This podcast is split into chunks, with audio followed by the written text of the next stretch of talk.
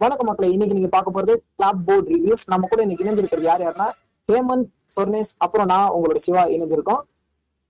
எல்லாரும் இன்ட்ரோ பண்ணிக்கோங்க. ஹாய் வணக்கம். ஹாய் வணக்கம் மக்களே. This is Hemanth. வணக்கம். உங்க சொர்ணேஷ் பேசுறேன். ஓகே எல்லாருமே வந்தாச்சு. இன்னைக்கு நாங்க மூணு பேர் தான் ரிவ்யூ பண்ண போறோம். ஒரு படத்துக்கான ரிவ்யூ இது. எந்த படத்துக்கு அப்படி பத்தி நாங்க ஒரு ரிவ்யூ கொடுக்க போறோம் அப்படின்றத சொர்ணே சொல்லுவார். சொர்ணே சொல்லுங்க. எந்த படத்துக்கான ரிவ்யூ கொடுக்க போறோம் இன்னைக்கு? இன்னைக்கு ஒரு அருமையான ஒரு படம். கர்ணன். மாரி செல்வராஜ் ஐயா எடுத்த படம். அருமையான படம். அதை பத்தி தான் இன்னைக்கு கலந்துரையாடல் அலசல் ரிவ்யூ. எப்படி சொல்லலாம். எப்படி வேணா சொல்லலாம். பட் மதிப்பீடுன்னு சொல்ல முடியாது. ஏன்னா அது ஒரு அப்படிப்பட்ட படம் தான் அதனால அதை மதிப்பீடு எல்லாம் பண்ண போறது இல்ல. அந்த படத்தை பத்தின நம்மளோட நாலேஜ் என்ன அப்படின்றத நம்ம சொல்ல போறோம். ஓகே ஓகே ஃபர்ஸ்ட் நம்ம இது என்ன செக்மெண்டா பார்க்க போறோம்? ஏன்னா நம்ம ஆல்ரெடி சொல்லியிருந்தோம். வீக்லி த்ரீ டேஸ் வந்து நம்ம ரிவ்யூ போடுவோம். ஒவ்வொரு ரிவ்யூஸும் ஒவ்வொரு விதமான செக்மெண்ட்ஸ்ல இருக்கும் அப்படின்னு சொல்லியிருந்தோம். இன்னைக்கு நம்ம பார்க்க போற மூவிக்கு என்ன செக்மெண்ட் பார்க்க போறோம்னா டென்த் கொட்டாய். பிகாஸ் இட்ஸ் தமிழ் மூவி ஓகேவா தமிழ் மூவின்றதுனால டென்த் கொட்டாய் அப்படின்ற செக்மெண்ட்ல பார்க்க போறோம். இதுல என்னென்ன டாபிக்ஸ் இருக்கு அப்படின்னா ஃபர்ஸ்ட் ஆக்டிங் பத்தி பேசிடலாம். ஆக்டிங்னு சொல்லனா ஃபர்ஸ்ட் முக்கியமா மெயின் ஆக்டர் தனுஷ் தான். தனுஷோட ஆக்டிங் பத்தி சொல்லுங்க. தனுஷ் சார் ஆக்டிங் தான். அதுதான் அசுரன் மூவி வந்தப்போ காடைப்படி தானுஷ் சார் ஒரு வார்த்தை சார் நடிப்பின் அசுரன்னா அவர் தனுஷ் தானுங்க. அது வந்து இந்த படத்துலயே அவர் வந்து ப்ரூவ் பண்ணியிருக்காரு. சொல்லு எப்படின்னா எப்படி ஒரு கதையோட கதையை ஒன்றி ஒரு கர்ணன் கேரக்டரா அவனை பார்த்தாலே தெரியும். கர்ணன். அந்த கேரக்டருக்கு ஏத்த மாதிரி அப்படி லைன் வந்தது பாருங்க. அது எந்த ஒரு இடத்துலயும் ஆர்டிபிஷியலா ஃபீல் ஆகாம ஒரு நேச்சுரலா இந்த இடத்துல கர்ணன் இருந்தா அவன் என்ன செய்வானோ அது பண்ணிருக்காரு. அவனுக்கு உண்டான அந்த ஒரு ஒரு சிஎஸ்எம் யங் மேன் எப்படின்னா எப்படி சொல்றது? ஒரு அவர் நடக்கிற இந்த அநியாயத்தை கண்டு அவரால் பொறுக்க முடியாம அவரை அப்ரஸ் பண்றவங்களை எதிர்த்து கேள்வி கேட்டு சண்டை செய்யற ஒரு ஆள். கண்டிப்பா. பக்காவா நடிச்சிருந்தாரு. கண்டிப்பா சொன்னேன். ஏன்னா அவருடைய ஆக்டிங்ன்ற மாதிரியே தெரியல. முழுக்க முழுக்க நம்ம அந்த படம் பாக்குறோம்னா அந்த கேரக்டர்ஸோட ஒன்றி போயிட்டான் காரணம் என்னன்னா அவங்களோட ஒரு ஆக்டிங் மாதிரி தெரியல. முழுக்க முழுக்க அந்த கேரக்டராவே அவங்க வந்து இருந்திருந்தாங்கன்னு சொல்லலாம். ஹேமந்த் சொல்லுங்க எப்படி இருந்தது? தனுஷோட ஆக்டிங் தனுஷோட ஆக்டிங் மட்டும் இல்ல டோட்டலா ஆக்டிங்னு எடுத்துக்கிட்டோம்னா யார் யாரோட ஆக்டிங்லாம் உங்களுக்கு பிடிச்சிருக்கு? ஏன் ஒரு கர்ணன் மூவின்னு எடுத்துக்கிட்டா எல்லாரும் தனுஷ் தான் ஹீரோ தனுஷ் சூப்பரா ஆக்ட் பண்ணியிருந்தாரு அப்படின்னு சொல்லியிருப்பாங்க. சொர்ணேஷ் அதான் சொன்னாரு. அவர் சூப்பரா ஒரு எக்ஸ்பிளனேஷன் கொடுத்தாரு. சிம்பிள் வேர்ட் சொல்லணும்னா நடிப்பின் அசுரன் தனுஷ் அப்படின்னு. பட் நான் இதுல தனுஷை விட இன்னும் கொஞ்சம் எஸ்எஸ் லெவல்ல பாக்குறதுன்னா லாலோட ஆக்டிங் தனுஷ்க்கு சப்போர்ட்டிங் ரோல் பண்ணியிருந்தாரு. From the first of the movie till the climax வரைக்கும் அவரோட ஆக்டிங்கும் தனுஷ்க்கு ஈக்குவலா இருந்தது. ஒரு equal screen place equal. Screen place நடிச்சிருந்தாரு அவரும்.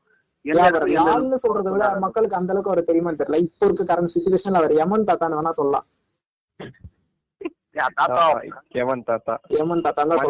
மஞ்சனத்தி புருஷன். ஆமா மஞ்சனத்தி புருஷன் தான் சொல்லலாம். ஏன்னா பிகாஸ் அந்த அளவுக்கு இப்போதைக்கு அந்த கேரக்டர் மூலமா அவர் நல்லா ஃபேமஸ் ஆயிருக்காரு. அவரோட பேர் எந்த அளவுக்கு தெரியும் தெரியல. பட் இப்போ வந்து அவருடைய கேரக்டர் நேம் நிறைய பேருக்கு தெரிய வந்திருக்கு. இதுக்கு முன்னாடி நிறைய படம் நடிச்சிருந்தாரு. நம்ம பழைய ஒரு சண்டை கோழியில ரீசெண்ட் கூட ஒரு சுல்தான்ல வந்திருந்தாலும் கர்ணன் அதுல ஒரு ஏமன். அந்த கேரக்டர் இப்ப ரொம்ப பேசப்படும் ஒரு பொருளா இருந்துட்டு இருக்கு அவருக்கு ஒரு நல்ல பேர் எடுத்து கொடுத்துருக்கு லாலுக்கு. அவரோட ஆக்டிங் நான் சொல்லலாம். அண்ட் சப்போர்ட்டிங் மத்த குவார்டர்ஸ் எல்லாருமே நல்லா தான் பண்ணிருந்தாங்க ஹீரோயின் ரோல் பண்ணிருந்தவங்களா இருக்கட்டும் ஒரு. ஜானு நடிச்சிருந்தாங்க அவங்களா இருக்கட்டும் யோகி பாபுவும் ரோல் பண்ணிருந்தாரு. எல்லாருமே சொல்லலாம். ஏன் நம்ம ஒருத்தரை பத்தி பேச மறந்துட்டோம். பிகாஸ் அவர் வந்து நம்ம எல்லாரையும் எந்த அளவுக்கு நம்ம பிடிச்சிட்டோம் அந்த அளவுக்கு நம்ம ஒருத்தரை மட்டும் வெறுத்துட்டோம். யாருன்னா அந்த போலீஸ் கேரக்டர் நடிச்சிருந்தாரு அவர். கண்ணபுரான் கண்ணபிரான் கேரக்டர் நட்- நடிச்சிருந்த நடராஜன் அவர்களோட அவங்களுடைய ஆக்டிங் வந்து ரொம்பவே நல்லா இருந்தது. பிகாஸ் அவர் எல்லாருமே வெறுத்துட்டாங்க. கிட்டத்தட்ட ட்விட்டர்ல வந்து அவரே சொல்லிட்டாரு. என்ன வந்து வெறுக்கிறீங்க அந்த அந்த அளவுக்கு வந்து ஹேட் பண்ணிருக்கீங்கன்னா அவங்களோட கேரக்டர் வந்து அவர் நல்லா நடிச்சிருக்காருன்னு அர்த்தம். அந்த வில்லன் கேரக்டரா அவர். வில்லன் சொல்றதை விட ஒரு கெட்ட விதமான ஒரு நெகட்டிவான கேரக்டர் தான் சொல்லணும் ஏன்னா இந்த படத்துல வில்லன் ஒருத்தர் ரெண்டு பேரும் சொல்ல முடியாது. ஏகப்பட்ட வில்லன்ஸ் இருக்காங்க படத்துல. சோ அவருடைய ரோலை வந்து அவர் பக்காவா பண்ணியிருந்தாரு. அவரோட ஆக்டிங் நல்லா இருந்தது படத்துல. ஓகே ஆக்டிங் பத்தி பேசியாச்சு. தென் இந்த படத்துக்கு இன்னொரு விதத்துல இந்த படத்தை தூக்கி கொடுக்கறது எனக்கு எனக்கு ரொம்ப பிடிச்ச பார்ட் இதுதான். ஒரு எந்த ஒரு படத்துக்கும் ஒரு உயிரோட்டம் கொடுக்கறதுன்னு ஒண்ணு சொல்லுவாங்க பாத்தீங்களா. அது ஒரு ஒரு இது கிரியேட் பண்றது. அது இந்த படத்துல அதிகமாவே. கொடுத்திருந்தது சந்தோஷ் நாராயணன் அவர்களோட மியூசிக் மியூசிக். பத்தி சொன்னதுமே வந்து எனக்கு மியூசிக் எந்த அளவுக்கு முக்கியமோ அந்த மியூசிக்கோட லிரிக்ஸ்னு ஒண்ணு இருக்கும். லிரிக்ஸ் பத்தி பேசுறதுனால ஹேமந்த் கிட்ட போயிடலாம் ஹேமந்த் சொல்லுங்க. ஒவ்வொரு பாட்டுகளோட லிரிக்ஸுமே எப்படி இருந்தது? யா யுகபாரதியும் மாரி செல்வராஜ் தான் லிரிக்ஸிஸ்டா இருந்திருக்காங்க எல்லா பாட்டுக்கும். படத்துல ஒரு நாலு பாட்டு இருக்குன்னு நினைக்கிறேன். கண்டா வர சொல்லுங்க தட்டான் தட்டான். அண்ட் பண்டாரத்தி புராணம் அதோட அனது வருஷம் தான் மஞ்ச மஞ்சனத்தி புராணம்னு வந்திருந்தது. நேம் நேம் சேஞ்ச் பண்ணாங்க. அது ஒரு பெரிய சர்ச்சைனால அதுக்கு பின்னாடி ஒரு இது இருக்கு. என்னன்னா அவங்க பண்டரத்தின்றது மாரி செல்வராஜ் அவங்களோட இது பார்ட்டி பேர் சொல்லியிருந்தாரு. அதனால நான் வச்சிருக்கேன். எனக்கு ஒரு சென்டிமெண்ட் அதுக்காக தான் கரெக்டா இருக்கும் அப்படின்னு. பண்டரத்தின்றது ஒரு பேர் தான். அந்த கிராமத்தை சுத்தி யூஸ் பண்ற பேர் தான். அதுக்கும் அஃபென்ஸ் எதுவும் இல்ல. இருந்தாலும் யாரோ ஒருத்தர் கொடுத்த ஒரு சில்லி கம்ப்ளைண்ட் இது வந்து ஏதோ ஒரு ஒரு கேஸ்ட பேஸ் பண்ணி இருக்கு அப்படி இந்த பாட்டு ரிலீஸ் பண்ற டைம்ல எவனோ ஒருத்தன் வன்மம் பிடிச்சி இந்த மாதிரி இது ஒரு கேஸ் ஒன்று ஃபைல் பண்ணான். அதெல்லாம் தாண்டி அதுக்கப்புறம் ரொம்ப ஃபைட் பண்ணி அப்புறம் தான் மாத்தினாங்க அது மஞ்சள் ரத்தின்னு அதுதான் இந்த ஒரு இது. படத்தை ரிலீஸ் பண்றதுலயே இவங்க நிறைய பேர் இவ்வளவு சதி பண்ற வேலை நடக்குது. அது ஒரு அழகான நேம் தான் மஞ்சனத்தி மஞ்சனத்தி புராணம். மாத்திட்டோம். இந்த பக்கத்துல எல்லா லிரிக் லிரிசிஸ்ட் அவங்க ரெண்டு பேர் தான் பண்ணிருந்தாங்க லிரிக்ஸ் எல்லாமே எல்லா பாட்டுமே ஹிட் ஆயிருக்கு. ஒரு பாட்டு ஹிட் ஆகுதுன்னா அதுக்கோட முக்கிய காரணம் ஒண்ணு. சாங் அந்த ட்ராக் ட்ராக் மியூசிக் சொல்லலாம் அண்ட் லிரிக்ஸ் சொல்லலாம். அந்த அளவுக்கு லிரிக்ஸ்ல நல்லா ஒர்க் பண்ணிருக்காங்க. யுகபாரதி அண்ட் மாரி செல்வராஜன். ஈவன் அந்த படத்தை பத்தி ஒரு ஃபர்ஸ்ட் ஹைப் கொண்டு வந்தது பாத்தீங்கன்னா அந்த கண்டா வர சொல்லுங்க. ட்ரெய்லர் வரதுக்கு முன்னாடியே கண்டா வர சொல்லுங்க அப்படின்ற பாட்டு வந்து ரிலீஸ் ஆகி அந்த பாட்டுலயே ஒரு இது தெரிஞ்சிருச்சு.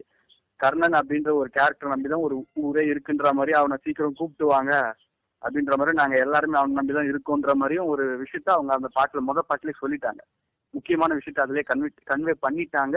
ஒரு ஹைப் கர்ணன் அப்படின்ற படத்துக்கு உண்டான ஒரு ஹைப்பை கண்டா வர சொல்லுங்க அப்படின்ற ஒரு பாட்டு மூலமாவே அவங்க கிரியேட் பண்ண ஸ்டார்ட் பண்ணிட்டாங்க. அப்படியே ஒரு தட்டான் தட்டான் எடுத்துக்கிட்டோம்னா இது ஒரு பேஸ் பண்ண பிலிம்னு சொல்ல முடியாது பட் அது ரிலேட்டடா தான் ஸ்டோரி மூவ் ஆகும். அதுல ஒரு அழகான காதல். அதை பத்தி சொல்ற ஒரு அழகான லிரிக்ஸ் ஒர்க்கோட இருந்த ஒரு தட்டான் தட்டான் அழகா சொல்லியிருந்தாங்க. Then Manjanathi Puranam Pandarathi Puranam later they change into Manjanathi Puranam. அந்த ஏமன் கேரக்டரோட அவரோட ஒய்ஃபை பத்தி அவரோட ஒரு ஹிஸ்டரி மாதிரி தான் நாங்க இப்படி இருந்தோம் அப்படின்னு இருந்தோன்றத அவரோட ஒரு பேக் ஸ்டோரியா அந்த ஒரு நாலு நிமிஷம் பாட்டுல கொண்டு வந்துட்டாங்க. ஆமா அந்த மொத்த ஸ்டோரியுமே நம்ம அங்க பாத்துடலாம். என்னெல்லாம் நடந்தது எப்படி எல்லாம் ம். இருந்தாங்க ஒன்னா இருந்தாங்கன்றது. யா, அவருடைய கேரக்டருக்கு இருக்கக்கூடிய பிளாஷ்பேக்ஸ் இன்னும் எதுவும் வந்து ஸ்கிரீன் ஸ்பேஸ்ல காட்டாம ஒரு சாங்லயே முடிச்சது வந்து அந்த லிரிக்ஸ்க்கான பவரை காட்டுது. ஏன்னா ஒரு லிரிக்ஸ் அதாவது ஒரு சாங்லயே வந்து ஒரு கேரக்டருடைய ஸ்பேஸ கொடுத்துட்டாங்க அவங்களுக்கான பிளாஷ்பேக்கும் கொடுத்துருக்காங்க. இது எத்தனை படத்துல பண்ணிருக்காங்கன்னு எனக்கு தெரியல பட் நான் பார்த்த முத படம் இதுதான் இந்த மாதிரி பண்ணது. இன்னொரு பாட்டு உட்றாதீங்க எப்போ? தி வாட்ஸ்ல இது இந்த ஒரு பாட்டை நான் மென்ஷன் பண்ணணும். கண்டிப்பா. ஏன்னா ஒரு கிராமத்து பின்னணி படங்கள்ல எல்லாம் பாத்தீங்கன்னா ஒரு ரேப்பும் அப்புறம் ஒரு மாடர்ன் டைம் சாங் மாதிரி மிக்சட்ல எதுவுமே இருக்காது. முக்கியமா கிராமத்து பாடல்களை. பட் இந்த படத்துல வந்து இருந்தது. அதுதான் வந்து அந்த விட்டுறாதீங்க எப்போ. அந்த சாங் வந்து டோட்டலி ரொம்பவே டிஃப்ரெண்டான சாங் இந்த படத்துக்கு. சிச்சுவேஷன் கூட சாங் ரொம்ப டிஃப்ரெண்டானது மத்த பாடல்களோட கம்பேர் பண்ணும்போது. மத்த பாடல்கள்லாம் வந்து ஒரு கிராமத்து பின்னணி பாடல் மாதிரி தான் இருக்கும். இந்த ஒரு பாட்டு மட்டும் ஒரு மாடர்ன் சாங் மாதிரி இருக்கும் பட் கிராமத்துல நடக்கிற மாதிரி. அதோட கம்பேர் பண்ணி கரெக்டா காமிச்சிருப்பாங்க. Credit goes to Santhosh Narayanan அவர் தான் அந்த மாதிரி ஒரு மியூசிக் ஒர்க் பேக்ரவுண்ட் மியூசிக் அந்த மாதிரி போட்டிருப்பாரு. லிரிக்ஸ் ரைட்டருக்கும் கூட. நம்ம மத்த சாங்குக்கும் அதுக்கும் எடுத்து பார்த்தோம்னா பிக் டிஃபரன்ஸ் தெரியும். ம். இந்த இன்ஸ்ட்ருமெண்ட்ஸ் ஒர்க் பண்ணதா இருக்கட்டும் எல்லாம் ஒரு நியூ இயர் இன்ஸ்ட்ருமெண்ட்ஸ் அந்த உட்றாதீங்க எப்போ சாங்ல எடுத்து எடுத்தது எல்லாமே.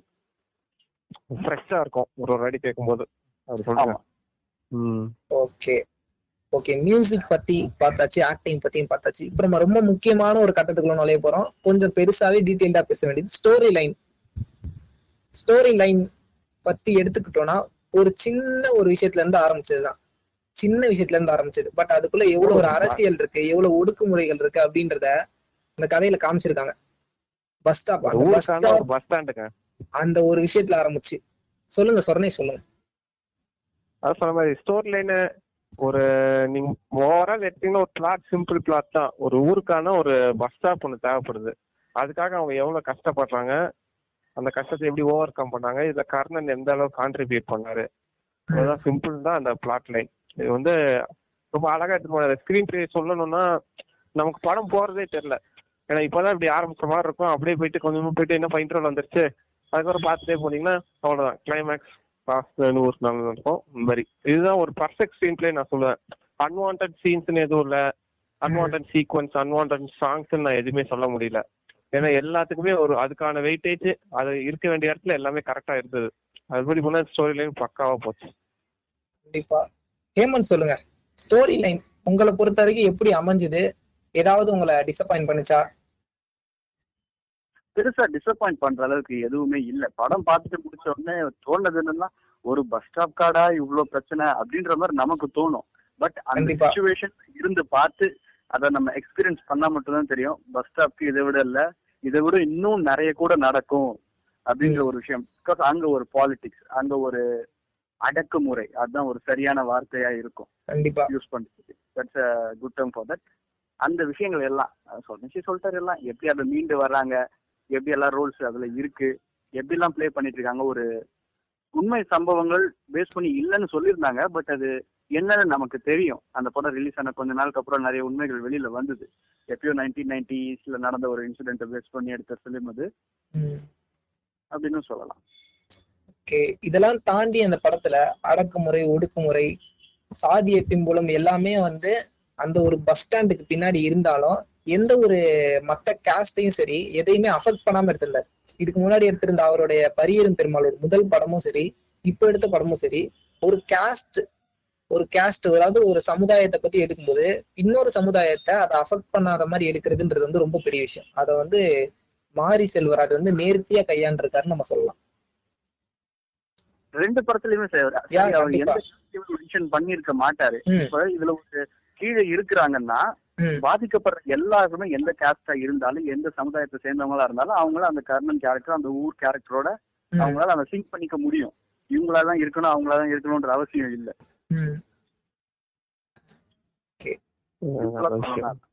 ஓகே. ஸ்டோரி லைன் பத்தி பேசியாச்சு. இப்போ அப்படியே அந்த ஸ்டோரி லைனை உருவாக்கம் பண்ணப்பட்ட ஒரு டைரக்ஷன் பத்தி பேசலாம். ஸ்டோரி லைனுக்கும் டைரக்ஷனுக்கும் நிறைய வித்தியாசம் இருக்கு. நம்ம ஸ்டோரி வந்து எழுதுறது எப்படி வேணாலும் எழுதிடலாம். பட் அதை வந்து படமாக்குறது எவ்வளவு கஷ்டம் அப்படின்றது வந்து ஃபிலிம் மேக்கர் மட்டும் இல்ல அதை படம் பாக்குற நமக்கே புரியும்.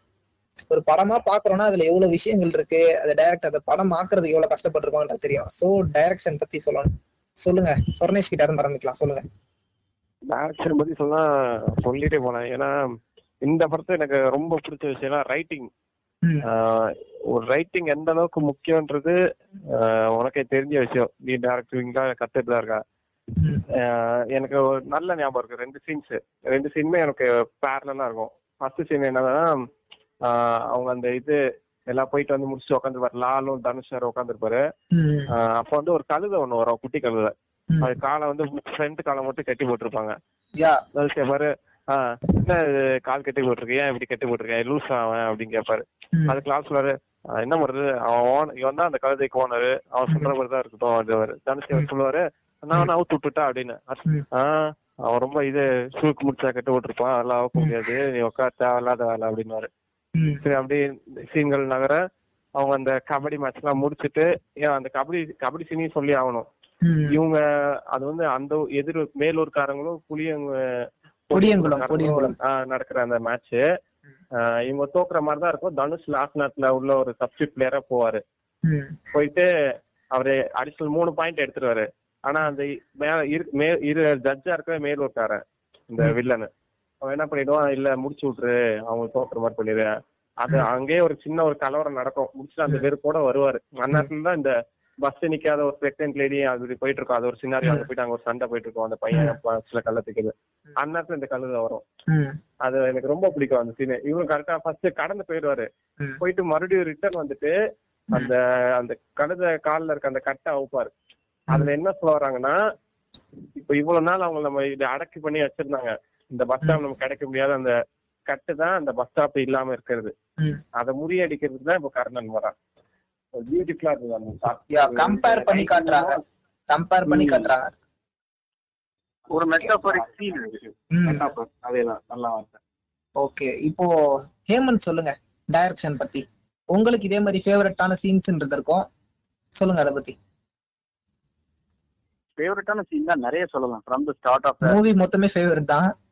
இருந்தாலும் உங்களுக்கு வந்து ஒரு யூனிக்கான சீன் உங்களுக்கு ரொம்ப பிடிச்சிருந்தது கவர்ந்த சீன் ஒண்ணு இருக்கும்ல. இல்ல அந்த சீன் பத்தி இல்லைனாலும் டைரக்ஷன் பத்தியே சொல்லுங்க. பொதுவா சொல்லலாம் கூட சொல்லலாம். ஏன் ஆடியன்ஸ பத்தியும் சேர்த்து சொல்லலாம். ஏன்னா ஒரு நார்மலான கமர்ஷியல் மூவிஸ்க்கு ஒரு ஃபைட் சீன்ல ஒரு ஹீரோ பறந்து வந்து அடிக்கிறாரு அதுக்கு கை தட்டிட்டு இருந்த. ஆடியன்ஸ.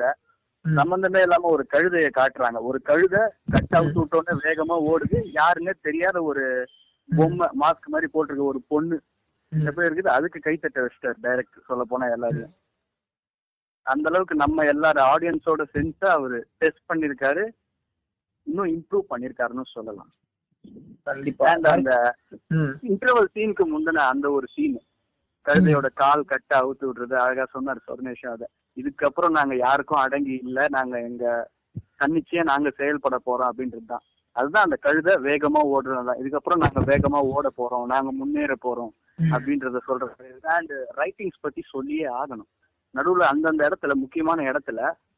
நிறைய இடத்துல இருக்கு அது எல்லாமே ஒரு நார்மலா டைலாக்ஸா பார்க்காம அது கொஞ்சம் இன்னும் கொஞ்சம் நாலேஜபிளா அதை நம்ம அப்ரோச் பண்ணோம்னா அதுல இருந்து நமக்கு நிறைய விஷயம் தெரிஞ்சுக்கலாம் அதுல இருந்து சரி ஒரு நான் தனியா நோட்டீஸ் பண்ணது என்னன்னா.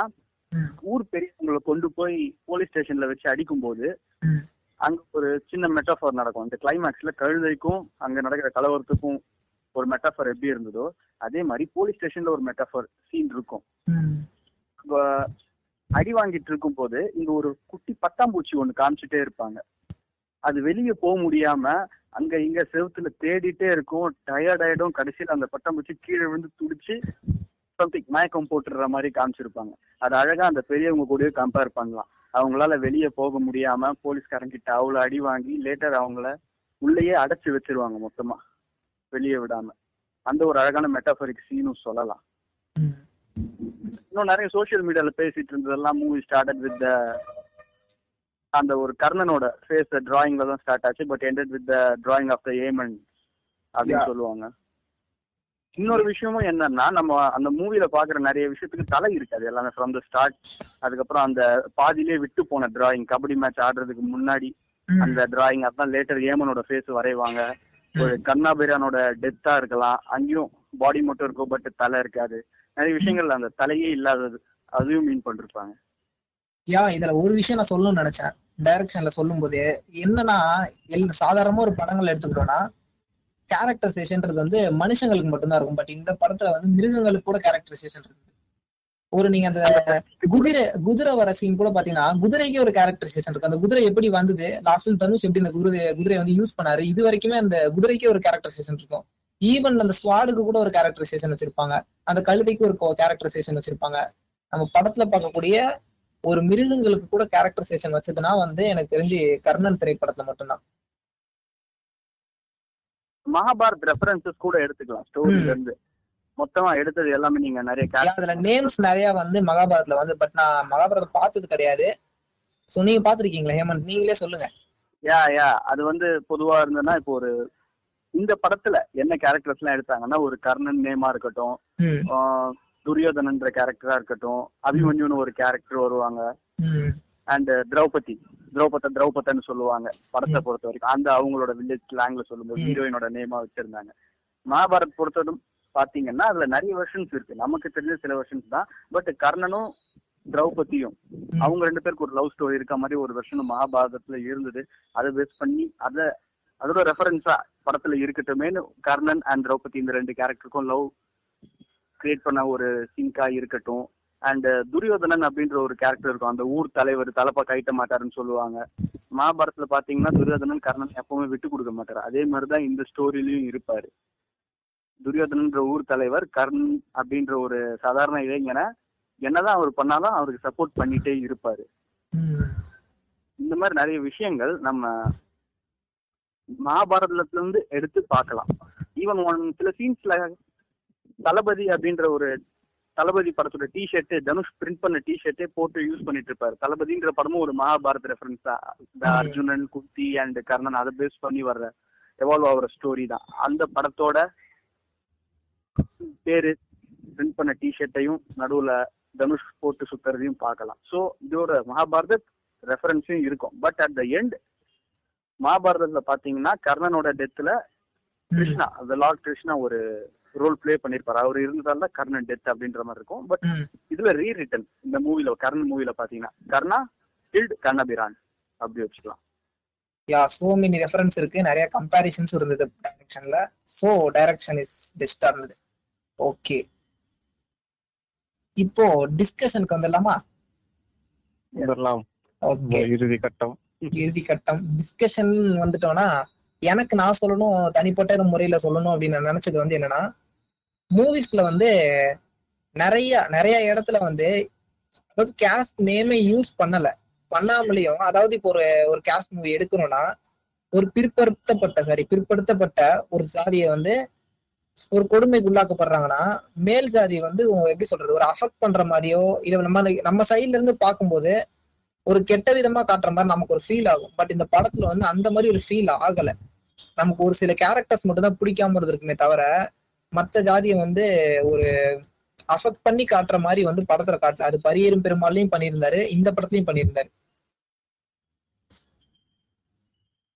எந்த வியூ எடுத்து பார்த்தாலுமே நமக்கு தெரியும். இப்ப நம்ம. வியூல இருந்து எடுத்து பார்த்தா நமக்கு ஒரு விஷயம் நல்லதா தெரியும்.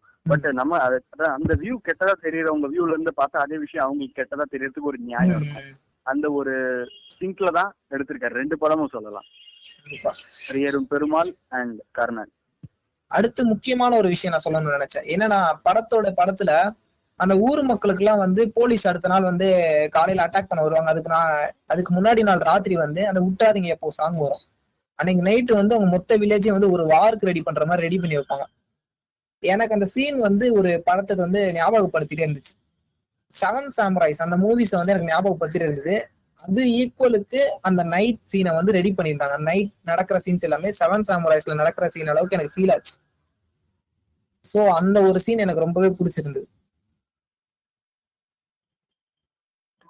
ஏன் நம்ம எந்த படம் பார்க்கும்போது ஒரு கம்பேரிசன் இந்த மூவில இதே மாதிரி வந்தது. அந்த லெவலுக்கு எடுத்துட்டு போயிருக்காங்க அப்படின்ற ஒரு தோணும் நிறைய படம் பார்க்கும்போது. காப்பீடு கிடையாது. நம்ம வந்து ஒரு கம்பேர் பண்ணி தான் சொல்றோம். இந்த படத்தோட சீனுக்கு ஈக்குவலா இதுவும் இருந்தது அப்படின்றது. ஆமா. ஓகே சொர்ணேஷ் சொல்லுங்க. இந்த திரை திரைப்படத்துல வேற ஏதாவது உங்களுக்கு பிடிச்ச சீன்ஸோ இல்ல பேச வேண்டிய ஏதாவது விஷயம் இருக்கா? எனக்கு பிடிச்ச விஷயம் நிறைய சொல்றேன். நான் ஃபர்ஸ்ட் வந்து அதான் சொல்றேன். நிறைய வாட்டி இதே சொல்றேன் பாருங்க பிடிச்ச விஷயம் சொல்லிட்டே போலான்னு. எனக்கு ரொம்ப பிடிச்சதுன்னா கர்ணன்ற ஒருத்தருடைய கேரக்டர் டெவலப்மெண்ட் நல்லா இருந்தது. எப்படின்னா ஃபர்ஸ்ட் சீன்ல பார்க்கலாம். இந்த ஒரு பாட்டி அரிசி புடச்சிட்டு இருக்கோம் கோழி குஞ்சு இருக்கும். கழுகு வந்து அந்த கோழி குஞ்சு தூக்கிட்டு போயிடும் அதுக்கு அந்த பாட்டு ரொம்ப கஷ்டம். இது குடுத்துறேன் குடுத்துறேன் விட்டுறேன் அப்படின்னு கொஞ்சம் எடுத்துட்டு போயிட்டே அப்படின்னு அவங்க கோழி குஞ்சு சொல்லுவாங்க. அது கண்ணன் தூங்கிட்டு இருப்பாரு. அதை கேட்டு முழிச்சு வருவாரு. அவ ஒரு சிம்பிளா ஒரு டைலாக் லைன் ஒரு லைன் ஒரு லைன் டைலாக் தான் அது. அது மூலமா சொல்லிடலாம். அவங்க அம்மாவும் அக்காட்டே கேட்பாரு என்ன இது? இதுக்கு பெருசா கட்டிட்டு இருக்காங்க அது டெய்லி வந்து தூக்கிட்டு போறது தானே. அதுக்கே இவ்வளவு சீன் போடுறாங்க அப்படின்னு. இது எதை குறிக்குது? என் அண்டர்ஸ்டாண்டிங் படி எப்படின்னா இப்போ அவர் ரொம்ப அசால்ட்டா தான் இருக்காரு. இந்த பஸ் ஸ்டாப் சுத்தி அவர் இதே மாதிரி அசால்ட்டா தான் இருந்தாரு ஃபர்ஸ்ட் எப்படி சொல்றாருன்னா ஆஹ் இது எப்பவுமே நடக்கிறது தானே இந்த பிரச்சனை. நம்ம எப்போ நம்ம அந்த பஸ் ஸ்டாப் போனா நம்மளை போட்டு அடிக்கதானே செய்யறாங்க இதெல்லாம் ஒரு பெரிய பிரச்சனையா எடுத்துக்குமா? அப்படி கேட்டவர் தான் அப்புறம் அந்த உணர்றாரு. ரியலைசேஷன் இந்த இவ்வளோ இதுக்கு முன்னாடி இவ்வளவு இருக்கு நம்மளை வளர விடாம கட்டுப்படுத்தி வச்சிருக்காங்க. அதை புரிஞ்சுட்டு அதை எதிர்த்து போறான்னாரு வால் தூக்கி நின்னா. அது ஒரு கேரக்டர் டெவலப்மெண்ட் நல்லா இருந்தது. அது அது- first- ம், அது அதே சீன் நான் இன்னொன்னு சொல்லிடுறேன். இப்ப நீங்க சொன்னீங்க பாத்தீங்கன்னா அந்த ஃபர்ஸ்ட் சீன் ம், அதுலயே நம்ம ஒரு டிஃபரன்ஸ் பார்க்கலாம். அவங்களோட அக்காவும் அம்மாவும் இது என்ன எப்பவுமே நடந்துட்டு இருக்கு இதை பெருசா பார்த்துட்டு இருக்காங்க அப்படின்னு சொல்லுவாங்க. அதோட அடுத்த சீனு லால் ஏமன் அந்த கேரக்டர் வந்து சைக்கிள் எடுத்துட்டு போகும்போது இன்னொரு டைலாக் ஒண்ணு சொல்லுவாரு அவரு. எப்ப பார்த்தாலும் பருந்து போய் குஞ்ச பிடிச்சி தின்னுட்டு தானே இருக்கு. அதை அடிச்சு இறக்காம அதை போய் கும்பிட்டுட்டு இருக்காங்க அப்படின்னு அவர் அதே இடத்துல ஒரு டைலாக் சொல்லுவாரு. அந்த இடத்துல நம்ம அந்த ரெண்டு விஷயத்தையும் பார்க்கலாம். ஊர் மக்கள் நீங்க சொன்ன அதே விஷயம் தான் ஊர் மக்கள் எப்படி பாக்குறாங்க கர்ணன் எப்படி பாக்குறாரு அந்த இடத்துல அவங்களோட ஐடியாலஜிஸ் அவங்களோட அத பத்தின ஒரு இன்ஸ்டிங் டிஃபர் ஆகுது. அதுலயே தெரிஞ்சிடலாம். படத்துல வந்து ஒவ்வொருத்தரோட பாயிண்ட் ஆஃப் வியூ வந்து எக்ஸ்பிளைன் பண்ணிருக்காங்க. இன்க்ளூடிங் யோகி. பாபு. யோகி பாபு வந்து ஒரு பயப்படுற மாதிரி ஒரு பாயிண்ட் ஆஃப் வியூ அவரோடதையும் காட்டியிருப்பாங்க நமக்கு எதுக்கு வம்பு? நம்ம ஒரு நம்ம பாட்டி இருந்துட்டு போயிடலாம் அப்படின்ற மாதிரி.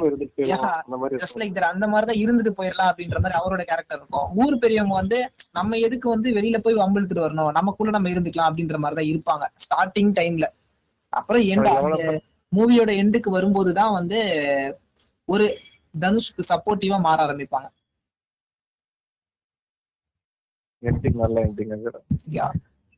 ஓகே இதுக்கெல்லாம் சேர்த்து வச்சு கடைசியில ஒரு டயலாக் வச்சிருந்தாங்க.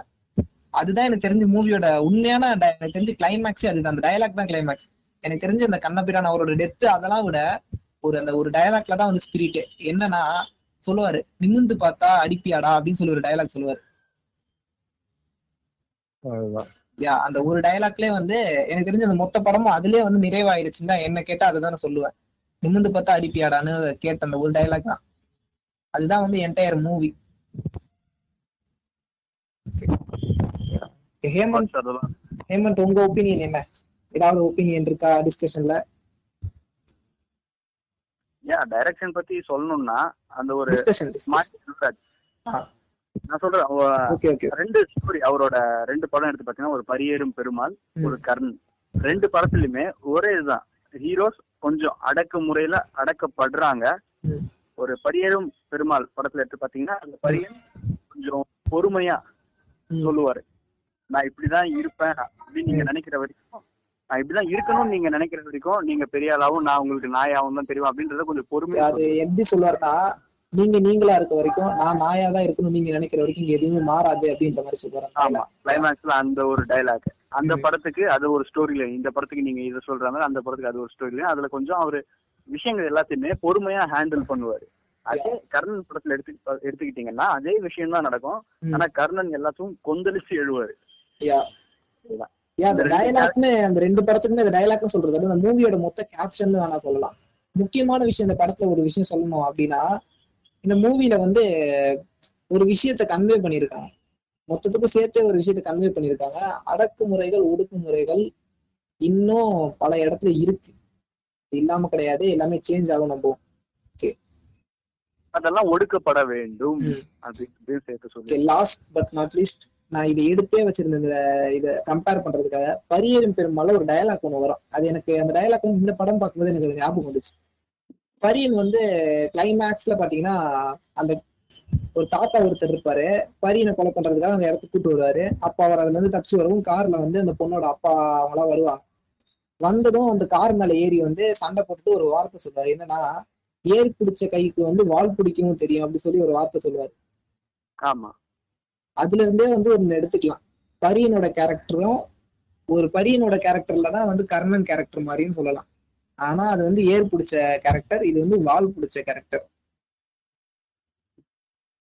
யா- யாரும் யாருக்கும் சலிச்சவங்க இல்ல திங்க் பண்ணும். ஏர் பிடிக்கிறவங்களும் வால் பிடிப்பாங்க அப்படின்றத அந்த ஒரு டயலாக்ல சிம்பாலிக்கா சொல்லியிருக்காரு. Okay okay any other discussions Sornesh Hemanth கிட்டத்தட்ட தெரிஞ்சது எல்லாத்தையுமே பேசிட்டோம். Okay last goods and bads படத்துல என்னென்ன நல்ல விஷயங்கள் சொன்னா எல்லாமே நல்ல விஷயங்கள் தான். தப்பான எந்த விஷயமே இல்ல. யாரையுமே யாருமே வந்து தப்பா சொல்லல. இப்போ ரீசெண்டா வந்து ஒரு சில சாதிய படங்கள் வந்தது. அது வந்து நிறைய பீப்புள் அஃபெக்ட் பண்ற மாதிரி இருந்துச்சு. பட் இந்த படத்துல எந்த சமுதாயத்தை சேர்ந்த மக்களையுமே வந்து அஃபெக்ட் பண்ணாத மாதிரி எடுத்திருந்தாங்க. முழுக்க முழுக்க வந்து நீங்க ஒரு பிற்படுத்தப்பட்டவரா இருந்தாலும் சரி இல்ல மேலான ஒரு இடத்துல இருக்கவங்களா இருந்தாலும் சரி படம் பார்க்கும்போது நீங்க வழியை தான் உணர்வீங்களே தவிர படத்துல வந்து நம்மள தப்பா காட்டியிருக்காங்களே அப்படின்ற ஒரு ஃபீல் உங்களுக்கு சுத்தமா வராது. எல்லாமே சேர்ந்ததுதான் வந்து இருக்காங்க. மக்கள்லாம் கலந்துதான் இருக்காங்க. எல் எந்த மக்கள் பார்த்தாங்களோ அவங்களோட வலி வேதனையை மட்டும்தான் புரிஞ்சுப்பாங்களே தவிர நம்மள நம்மள நம்ம மக்களையும் நம்ம சமுதாய மக்களையும் தப்பா காட்டியிருக்காங்கன்னு ஃபீல் வராது. சோ பட இந்த படத்து மூலமா மாரி செல்வராஜ் வந்து அவர் சொல்ல நினைச்சதை சொல்லிட்டாரு ஜெயிச்சிட்டாரு தானே சொல்லணும் மேபி ஒர்க் பண்ணும்போதே அதை மனசுல வச்சுட்டே பண்ணிருப்பாருன்னு நினைக்கிறேன். கண்டிப்பா. இது இப்படிதான் வரணும் இதுல நம்ம மிஸ் ஆயிடக்கூடாது அப்படின்றத. பிக்சரைஸ் பண்ணும்போதும் சரி ஒரு டைலாக் சொல்லும் போதும் சரி. ஓகே பேடான விஷயம் ஏதாவது இருக்கா? Bad means not at all ஃபுல்லா பேட்னு சொல்லல. ஏதாவது ஒரு போரான விஷயமோ இல்ல படத்துல வந்து இது இது எதுக்கு அப்படின்ற மாதிரி ஏதாவது விஷயங்கள் இருந்ததா? சொர்ணேஷ் நீங்க சொல்லுங்க. எனக்கு ஃபர்ஸ்ட் ஃபர்ஸ்ட் வாட்டி பார்த்தப்ப எனக்கு தோணுச்சு. ஹீரோயின் தேவையில்லையோ அப்படின்னு. ஏன்னா, ஏ- அது சும்மா வருவாங்க போறாங்க சாங்ல இருக்க மாதிரி தான் இருக்கும். எனக்கு டீப் டவுன் யோசிச்சு பார்த்தா ஹீரோயின் இருக்கிறது ஒரு முக்கியமான ஒரு விஷயமா தான் படுது. ஏன்னா அந்த கேரக்டர் நேம்ல தெரியும். கர்ணன். கர்ணன்னா அவர்கிட்ட இருக்கு எல்லாத்தையும் சாக்ரிஃபைஸ் பண்ணிட்டு யார் கேக்குறாங்களோ அவங்க கொடுக்குற ஆளு. அதனாலதான் அந்த ஒரு இவருடைய கேரக்டர் கர்ணனுக்கு வெயிட்டேஜ் காட்டுறதுக்காகவே இந்த ஹீரோயின் இருக்கிற மாதிரி தான் கடைசியா பாத்தீங்கன்னா ஏன்னா அவர் அந்த ஊர் மக்களுக்காக அவருக்கு வர அந்த மிலிட்ரி வேலையை விட்டுருவாரு. அது அது எதிர்த்து போராடுவாரு. இவங்களுக்கு வர கஷ்டத்துக்கு மிலிட்ரி வேலையும் எனக்கு தேவையில்ல அப்படின்னு சொல்லிட்டு. அதெல்லாம் காட்டுவோம் இப்போ ஹீரோயின் இல்லைன்னு வச்சுக்கோங்களேன் சரி இவன் தான் சாதாரண மொட்டை பையன் ஒழுங்கா வந்தா போயிட்டான் அந்த மாதிரி இருக்கும். ஒரு ஹீரோயின் ஒண்ணு இருக்க போதுதான் ஓ இவனை நம்பி ஒரு பொண்ணு இருக்கு அதையும் அவன் விட்டுட்டு உங்களுக்கு ஊருக்காக நின்னா பாத்தியா அப்படின்ற ஒரு சாக்ரிஃபைஸா. தெரியும். சாக்ரிஃபைஸ் பண்ற மாதிரி. தெரியும். அதுக்காக தான் அப்புறம் நம்மள புரிஞ்சுக்கிட்டதா ஹீரோயின் இருக்கிறதும் அதனால படத்துல பேட் விஷயம் ஒரு கதைக்கு தேவையில்லாத ஒரு விஷயம் எதுவுமே இல்ல. நல்ல படம். நல்ல கதை நல்ல டேரக்டர் வாழ்த்துக்கள். நன்றி. ஓகே ஹேமந்த் உங்க சைடு கதையில ஏதாவது bad or unwanted things unwanted இல்ல. பேட்னா நட்டுவோட கேரக்டர் தான் பேடா இருந்தது பட் ஸ்டோரி கார்டு தான் குட் வேற எதுவுமே பேட்னு சொல்றது. அது ரொம்பவே வந்து நிறைய பேர் அவாய்ட் பண்ணிச்சு. அந்த படத்தை பார்க்கும்போதெல்லாம் நமக்கு அவரை சுத்தமா பிடிக்கல. கிளைமேக்ஸ் அவரை அவரை வந்து கொல்லும்போது வந்து நமக்கு ஒரு அதாவது திருப்தி அடைஞ்ச மாதிரி இருந்தது. அவர் இறந்ததும் நமக்கு ஒரு திருப்தி அடைஞ்ச மாதிரி இருந்தது. அந்த அளவுக்கு அந்த கேரக்டர் நல்லா பண்ணியிருந்தது தான் சொல்லணும். சோ அது வந்து பேடான விஷயம் கிடையாது. அது ஒரு குட் ஸ்டோரிக்கு குட் யா ஓகே ஓவராலா நம்ம இன்னைக்கு கர்ணன் படத்தை அலட்சி ஆராய்ந்தாச்சு. ஓகே எனி அதர் திங்ஸ் வேற ஏதாவது சொல்லணுமா படத்தை பத்தி? இல்லை. ஓகே ஓகே மொத்தத்துல படம் எப்படி இருந்தது?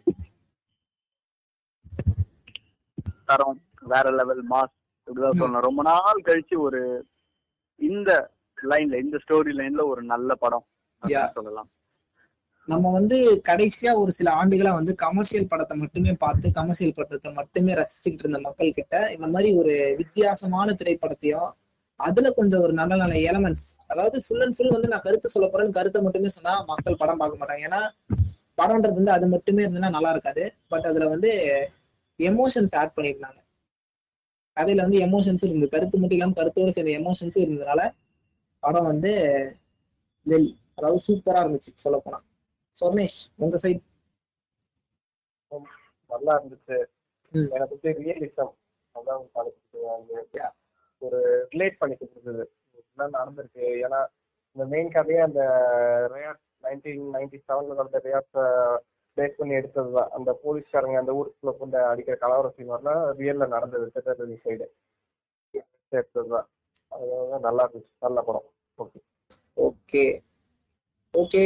இதோட நம்மளுடைய பாட்காஸ்ட் அண்ட் ரிவ்யூஸை வந்து முடிச்சுக்கலாம். ஓகே இதுக்கப்புறம் இதே மாதிரி இன்னும் நிறைய மூவிஸ் பண்ணலாம். இதுக்கு அடுத்து பண்ண போறது ஒரு ஹாலிவுட் மூவியா இருக்கலாம். இல்ல ஒரு நார்மலான ஒரு தமிழ் மூவி பழைய படங்களா இருக்கலாம். ஏதாவது ஒரு ரிவ்யூல கண்டிப்பா திருப்பி நம்ம மீட் பண்ணுவோம். அது வரைக்கும் உங்ககிட்ட இருந்து விடைபெறுவது சிவா. அப்புறம் ஹேமந்த். சொர்ணேஷ் சரி ஓகே ஊருங்களோட வீரவேல் என்று. ஓகே தேங்க்யூ மக்களே நன்றி நன்றி நன்றி நன்றி